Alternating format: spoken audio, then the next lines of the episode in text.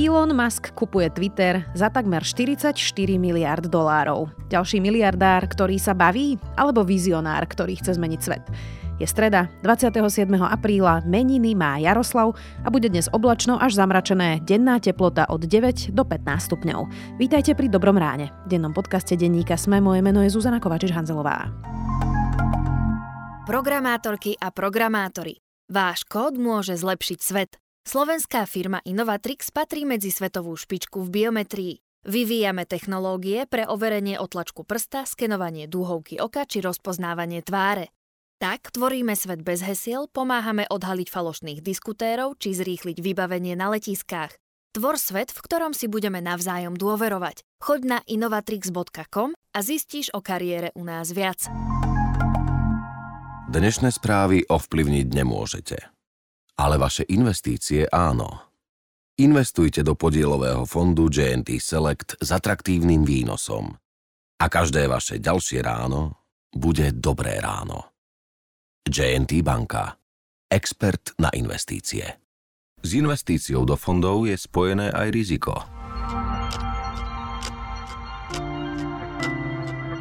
A teraz poďme na krátky prehľad správ. Marian Kotleba sa dnes snažil dostať do parlamentu, pretože tvrdí, že mu nezanikol mandát. So svojím pokusom neúspel, mandát mu totiž naozaj odsúdením za úmyselný trestný čin zanikol. Po štvrť hodine diskusie s pracovníkmi parlamentu nakoniec odišiel. Aj malú roztržku by mohol súd vyhodnocovať ako porušenie podmienky. Kotleba nevyužil ani ponuku ísť sa pozrieť na rokovanie parlamentu ako návšteva. Parlamentný výbor pre kultúru a média zverejní 27. apríla výzvu na prihlasovanie sa na pozíciu generálneho riaditeľa RTVS. Kandidáti sa môžu hlásiť do 27. mája. Verejné vypočutie je na programe 13. júna. Voľba sa potom uskutoční na konci júna. Robert Fico odmietol v kauze Súmrak, v ktorej je obvinený zo zosnovania a založenia zločineckej skupiny vypovedať. Potvrdil to jeho advokát David Lindner. O vydaní poslanca Smeru na väzobné stíhanie bude parlament hlasovať vo štvrtok. Poprvý raz od konca oktobra je v nemocniciach hospitalizovaných menej ako tisíc ľudí s covidom. Na jednotkách intenzívnej starostlivosti sa nachádza ešte stále 76 ľudí. Viac takýchto správ nájdete na sme.sk.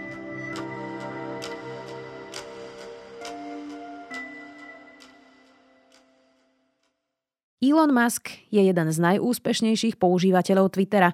Doteraz ho využíval tak trocha ako troll a trolovať začal spoločnosť Twitter aj tak, že tajne kúpil 10% ich akcií. Teraz to vyzerá, že kúpi sociálnu sieť rovno celú. Zmeniť ju chce na nepoznanie. Sľubuje úplnú slobodu slova a vrátiť by sa na Twitter tým pádom mohol aj Donald Trump. Viac už s moderátorom podcastu Klik a zástupcom šéf-redaktorky denníka SME Ondrejom Podstupkom. Elon Musk today said he's trying to buy Twitter in a $43 billion deal to preserve democracy and prevent censorship. Speaking at a TED conference today. It's just really important that people have the both the uh, the reality and the perception uh, that they are able to speak freely within the bounds of the law. Ondro, ako sme sa dostali do bodu, že dnes môžeme povedať, že Elon Musk kupuje Twitter za 43 miliard dolárov? Začnem tak trochu z obšírna. Twitter je mimoriadne hodnotná firma, ktorá je podľa akože dlhodobých pozorovateľov pomerne zle manažovaná. Čo znamená, že mali chaos vo vedení firmy, mali akože problém vyvíjať ten produkt ako taký a roky mali chaos v tom, čo je vlastne ich produkt. Keď si pozrieš krivky toho, ako rástli všetky ostatné sociálne siete, ktoré akože z 10 zo 100 násobili svoju hodnotu, tak Twitter sa aj po rokoch vývoja mal problém dostať do zisku, mal problém akože vytvoriť produkt nad tou veľkou hodnotou, ktorá je schovaná vnútri tej sociálnej sieti, k tomu sa môžeme dostať. A tým pádom je Twitter asi povedzme, že podhodnotená sociálna sieť. Čiže taká spiaca rúženka? Spiaca rúženka je pomerne fajná, keď dosť ako pichlavá. A do toho má Želena Maska, ktorý za posledné roky mimoriadne zbohatol. Veľmi si zakladá, môže mať neláskavú interpretáciu na svojom osobnom egu, alebo môže mať tú racionálnu interpretáciu, že veľmi sa, že ako biznisovo si zakladá na svojom osobnom imidži a ten Twitter používa a teraz to nemyslím vzlom, ale podobne ako používal Donald Trump proste na šírenie svojej správy, je to pre neho veľmi efektívne, takisto ako to bolo pre Trumpa. Tým nechcem porovnávať ako Musk a Trumpa jednak jednej, ale používajú ten Twitter rovnakým spôsobom. ako silový nástroj. Trolovia. Nemyslím si, že sú to trolovia, nemyslím si, že to splňa tú definíciu trola, aj keď obidvaja trolovali, ale nemyslím si, že myslím, že Donald Trump bol troll, Elon Musk nie je troll podľa mňa. Ako veľmi bohatý človek, ktorý mal platformu, na ktorej mu veľmi záleží, a myslím si, že tam je aj často hroznutia, že objektívne je to podhodnotený produkt, respektíve myslí si, že vie tú rúženku poboskade zobudiť, tak si povedal, že to bude dobrá investícia a mal proste dosť peniazí na to, aby ten obchod urobil, alebo vedel zohnať dosť peniazí na to, aby ten obchod urobil. Majetok Máska sa odhaduje na 250 miliard dolárov, o desiatky miliard dolárov to klesa každý alebo rastie každý deň. Čiže pre ňoho je to vykonateľný obchod, povedzme. Urobil to ale takým tiež trolovským spôsobom. On najprv začal skupovať tých prvých 10% akcií Twitteru. Všetkých tým prekvapil, až to dospelo do toho, že kupuje Twitter. Čiže ako sme sa rýchlo dostali z 10% na 100? A tam už špekulujeme. Mohla to byť z jeho strany od prvého momentu akoby silová hra, ekonomická hra a je to spôsob, ako vytvoriť tlak na tú firmu. Čo znamená, že je možné, že si to naplánoval mesiace dozadu a vlastne celé to, čo sa stalo, bol tanec okolo toho, že najprv si kúpim niečo, narastie hodnota, potom sa budem tvariť, že sa stiahnem, potom ako skúsim si viedať nejakú pozíciu, potom ju odmietnem a potom im urobím akože nejakú lákavú ponuku. A je možné, že toto bola hra na to, aby vyvolal tlak na tú správnu radu Twitteru zo strany akcionárov, ktorí teraz majú akože vidia pred sebou lákavú ponuku, ktorá zhodnotí ich akcie a vlastne im umožní sa z Twitteru vystúpiť a speňažiť tie akcie. Alebo je možné, že naozaj sme sa pozerali že to bolo tak, ako to vyzeralo a že to bola akože séria impulzívnych rozhodnutí Maska, ktorý je dosť múdry a šikovný, a tomu uznajme, na to, aby ich akože vedel vykonať, lebo položiť 44 miliard dolárov akože na stôl nie je úplne jednoduchá vec, aj keď si taká bohatá ako Musk, proste, že mať to financovanie tak rýchlo pokope je pomerne akože výkon. Áno, lebo všetci boháči majú vlastne peniaze v akciách a v nejakých fondoch, čiže ten cash ako keby úplne takto nedržia. Ako to zmení Ondro Twitter? Lebo Twitter bol prvý, ktorý dal dole Donalda Trumpa a ktorý mu zakázal vlastne vstup na svoju sieť. Bol jediný taký ako aspoň ľahko proaktívny, čo sa týka hate speech a hoaxov, aj keď možno niektorí by polemizovali. Ale ak to porovnáme s Facebookom, je to trošku efektívnejšie. Elon Musk je ale veľký ambasádor freedom of speech a teda, aby si každý mohol hovoriť, čo chce, kedy chce a kde chce. Tak teda vráti sa Donald Trump na Twitter? Donald Trump už povedal, že on sa na Twitter nevráti, aj keby mu odblokovali konto a vieme, že Donald Trump nikdy neklame, takže, takže určite nie. Hej. Je to, je to, berte to ako tvrdú predpoveď, čo sa určite stane ale zo široka myslím si, že tam aj na Maska čaká taký pomerne náročný proces toho, keď zistí, čo to znamená vlastniť a prevádzkovať sociálnu sieť. Lebo ty môžeš byť veľká zastankyňa slobody slova, ale ťa praktická skúsenosť naučí, že ona musí byť obmedzená. Keď kvôli ničomu inému, tak len si predstav, že máš tak populárnu sieť ako Twitter, ktorá je zaplavená spamermi. Proste čokoľvek napíšeš, tak potom ti 5 spamerov sa pokusí predať nejaké pilulky alebo Čiže si niečo. pokazíš produkt vlastne. Takže tvoj produkt sa pokazí. Takže tých spamerov chceš ich dať preč alebo nechceš ich dať preč? Chceš ich dať preč, lebo to zlepší skúsenosť pre každého jedného človeka. Dobre, dávam preč spamerov. A teraz, aká je hranica medzi spamerom a obchodníkom? Musíš ju definovať. A to isté platí, že dobre, niekto mi tam dáva extrémne nevhodný sexuálny obsah Akože, napríklad detskú pornografiu. Napríklad detskú pornografiu. Nemôžeš ju mať, lebo doslova ťa zatvoria a, a je akože absolútne nemorálne niečo také mať. Čiže dobre, detská pornografia musí ísť preč. Všetká pornografia nie, takže opäť akože, ty musíš mať nejaké pravidlá, ktoré to obmedzujú a potom zrazu zistíš, že sú na teba kladené nejaké očakávania. Musk bude ak sa mu podarí ten Twitter prevziať, lebo to sme vlastne zabudli povedať, že teraz to musia schváliť akcionári, musia to schváliť regulačné úrady, čiže tam je dlhá cesta, kým Elon Musk bude vlastniť Twitter, ale pravdepodobne sa to podarí. Ale on zistí časom, že proste to nie je tak jednoduché, ako sa zdá, ale bude to voľnejšie, myslím, že to bude láskavejšie voči politikom a myslím, že to bude láskavejšia platforma voči ľuďom, ktorí už majú moc a to sa stane. A potom je zaujímavá otázka, že aké vrstvy Musk plánuje vybudovať nad tým. Lebo jedna z teórií, ktorá koluje, je, že ty vieš teoreticky zobrať Twitter, tú podkladovú hodnotnú sociálnu sieť, teda tú sociálnu mapu toho, že ja, Ondrej Podstupka, odoberám Zuzanu Hanzelovu a Tomáša Prokopčaka a chcem vidieť, čo píšu na Twitter. A tá sieť sama o sebe má naozaj veľkú hodnotu a odrežeš ju od toho produktu nad tým, ktoré sú teraz úplne integrované. Čo znamená, že ja ako vývojár aplikácie bude môcť ísť za firmou, ktorá sa volá Twitter sociálna sieť a povedať, že chcem si kúpiť prístup. A oni ti povedia, že dobre, každý používateľ, ktorý k tebe má prístup, tým dáš 30 centov za toho používateľa, ale ja budem môcť vidieť celú sociálnu sieť, ale to, čo zobrazím v mojej aplikácii, budem ja moderovať, ja budem mať pravidlá na to, čo tam môže byť. Čiže si môže každý urobiť vlastný Twitter? Áno, v princípe by jedna z ciest, o ktorých sa špekuluje, že Musk urobí, je, že nechá tú základnú sociálnu sieť a umožní ju do nekonečného mutovať nekonečným množstvom spôsobov. Čo znamená, že budeš mať 50 Twitterov, teoreticky, ktoré sa pozerajú do rovnakej sociálnej siete, ale každý má vlastné pravidlá a je vlastným spôsobom manažovaný. To je to otvorenie kódu, o ktorom vlastne Elon Musk hovorí? to sú trošku iné veci, lebo ty máš zároveň do toho ešte algoritmus, ktorý rozhoduje o tom, že ktorý príspevok vlastne vidíš pre ten súčasný Twitter. Ono nie je úplne jasné, o čom hovorí. Podľa mňa ešte ani ten Musk, akože ten produkt nepozná dosť intimne na to, aby rozumel tomu, o čom hovorí.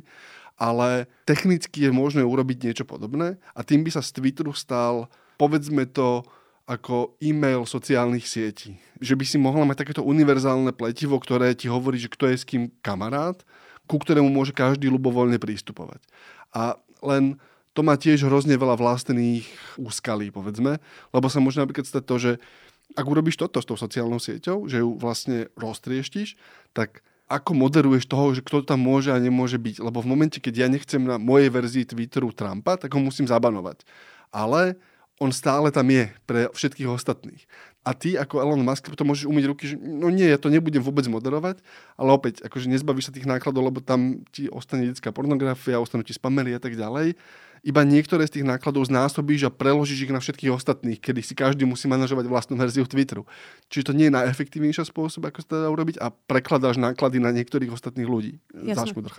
Elon Musk ale zároveň hovorí o tom, že rozmýšľa, že by tam boli len autorizovaní používateľia a teda autentifikovaní, aby som bola presnejšia. O tom sa inak debatuje už 150 rokov, že aby nemohli byť ľudia, ktorí majú 40 profilov a navzájom si trolovali nejaké veci, alebo teda aj ruskí trolovia majú takéto armády ľudí. Je to reálne, aby Elon Musk urobil Twitter pre ľudí, ktorí budú iba skutoční? Môže to urobiť, ale potopí tým hodnotu tej siete.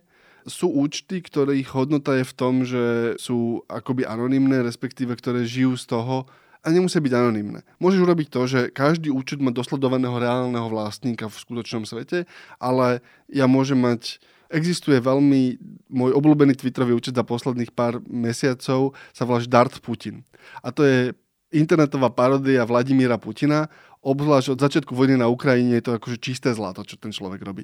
A nevieš, kto to je, ty vieš teoreticky prinútiť všetkých používateľov, aby sa zosobnili a povedať, že ja, Ondrej Podsúbka, prevádzkujem tieto štyri Twitterové účty a viem si to ja ako používateľ dohľadať za šialených nákladov. Overíš to ako cez, že pošlem občiansky, Unia si ti ozve z GDPR. Čiže tie veľké plány je hrozne ľahké mať, kým akože nepochopíš tie problémy, ktoré majú. Napríklad, akože Musk hovorí, že zbavím Twitter všetkých spamovacích botov. Ono to znie super, že keby tam nie sú tí spamery, akurát proste Twitter sa to pokúša urobiť akože 15 rokov a je to ťažké. A je možné, že ten Musk doniesie geniálnych inžinierov, ktorí to za 3 mesiace zvládnu. Ak by som typoval, tak by poviem, že sa to nedá proste, že tí spamery budú stále o krok dopredu, respektíve narazia presne na to, že nemôžeš obmedziť tých spamerov bez toho, aby si nestredla tú sociálnu sieť do nohy. Že oni akože žijú tak na okraji, že keď ich potlačíš príliš, tak aj obyčajný používateľ môže to nejakým spôsobom pocítiť. Čiže myslím si, že zistí, že to je ťažšie, ako sa zdá. Že všetko je ťažšie, ako sa zdá s riadením sociálnej siete. Na druhej strane ja o tom počúvam už dlhšie veľmi veľa aj technologických podcastov. Ostatne aj vy v kliku sa tomu často venujete, aj sa tomu budete s Davidom venovať. Elon Musk je jeden z najúspešnejších používateľov Twittera, má takmer 85 miliónov followerov. A to, čo mňa extrémne zaujalo aj v tých podcastoch, bolo, že predstavenstvo alebo ten board Twitteru sú, je zložený z ľudí, ktorí nepoužívajú vlastne ten produkt. Tak nie je lepšia správa pre Twitter, že tomu bude šéfovať niekto, kto si zažíva tú sieť, používajú, rozumie jej, ako napríklad teda celá miestnosť ľudí z predstavenstva, ktorí si predstavia možno síce stereotypne, ale ako takých 60-ročných pánov, ktorí proste netvitujú?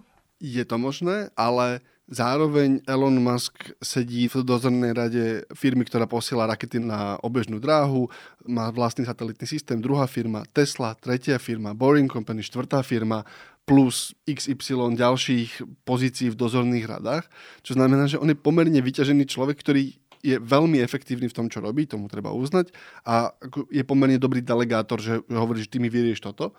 A tým sme začali, že ten Twitter nemá dobrú históriu vedenia. To nemá akože, históriu toho, že bol dobre vedený ako firma, ale zároveň je tam ešte ďalší rozmer, ktorý akože sme doteraz nepomenovali, je to je to, že ak sa Muskovi podarí Twitter kúpiť, tak z neho spraví súkromnú firmu, čo znamená, že to nebude obchodovaný na burze, bude len jeho čo odstráni nejaké vrstvy akoby kontroly nad tým, ako je Twitter riadený. A potom máš rozkošné rozmeny, nad ktorými sa akože teraz začínajú ľudia zamýšľať a aby sme boli akože féroví, tak tento moment akože pustil zase do Eteru alebo zvýraznil v Eteri Jeff Bezos, ktorý sa akože s maskom nemá moc rád a trolujú sa navzájom. Ale napríklad Twitter je ako firma zakázaný v Číne, Muskov biznis Tesly má väčšinu svojich výrobných kapacít, alebo veľkú časť výrobných kapacít a najväčší trh je Čína. Čo znamená, že... že... Priamy konflikt záujmov. Nie je to priamy konflikt záujmov, ale môžeš začať špekulovať nad tým, že ak je Twitter súkromne vlastnený Maskom a veľká časť Maskovho biznisu je v Číne, ktorá je centrálne radená, akože akú má páku Čína na Twitter.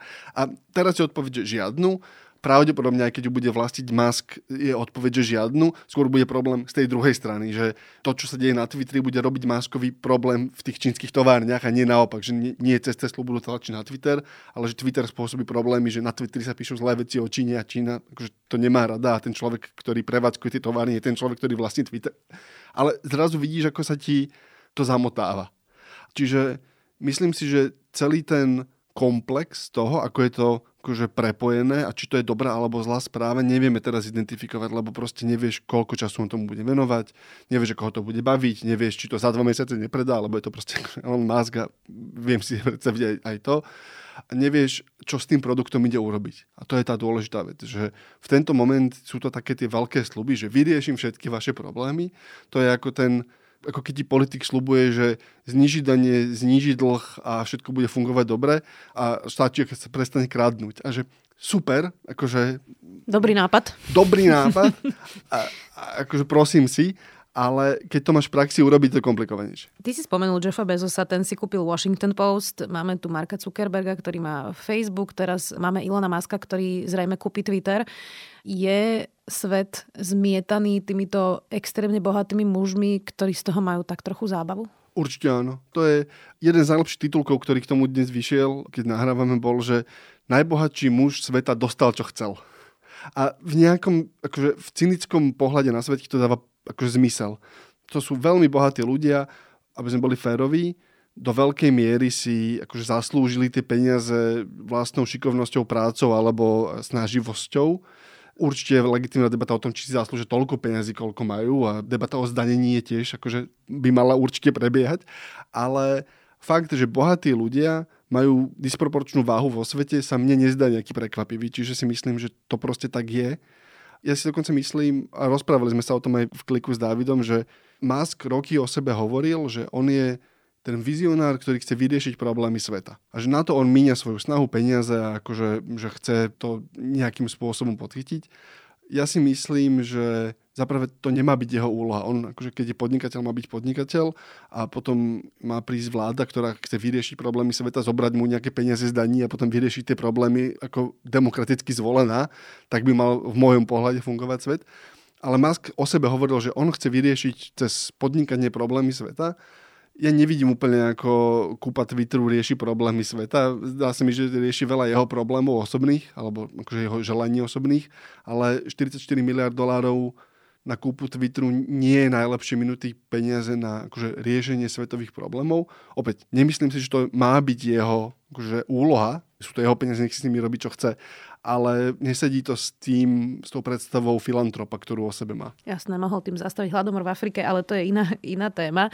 Ondro, my sa tu bavíme celý čas o Twitteri, ale na Slovensku sa Twitter veľmi nepoužíva. S výnimkou Tomáša Prokopčaka a ďalších 15 mužov, ktorí si tam s ním dopisujú. Robím si samozrejme trošku srandu, ale veľmi sa to nevyužíva. Vidíš ale nejaký potenciál, že by Twitter sa na Slovensku naštartoval? Vieš, myslím si, že áno a myslím si, že to dokonca deje akože sa to potichu začína diať tak akože organicky a v posledných rokoch a mesiacoch.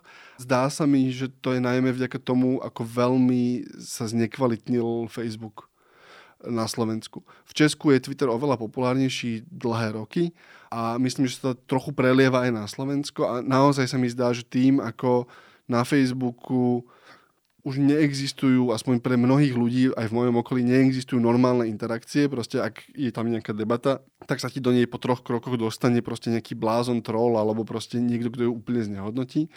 A na Twitteri tým, že máš viac kontroly nad tým, akoby kto ťa sleduje, kto ťa vidí a kto môže odpovedať, alebo respektíve ľudia ju viac využívajú, tak je to naozaj prostredie, kde si môžeš písať iba možno s 15 známymi a je tam taká akože že menšia komunita, ktorá postupne narastá. Čiže ja si myslím, že aj keby sa nič nestalo okolo Maska, tak sa ten Twitter na Slovensku bude postupne rozbiehať, lebo proste všetky ďalšie alternatívy pre ľudí, ktorí majú radšej písmenka ako obrázky, sú horšie.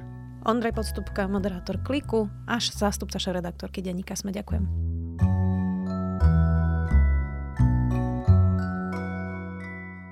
Anatomy of Scandal je britský seriál v hlavnej úlohe so Sienou Miller. Detektívka na Netflixe je ideálna na odreagovanie. Ide o príbeh ministra britskej vlády, o ktorom sa prevalí sexuálny škandál a počas celej minisérie sa príbeh rozplieta aj zamotáva. Je to môj zaujímavý tip na záver. Nezabudnite, že dnes vychádza aj Zoom a vedatorský podcast. Do počutia opäť zajtra.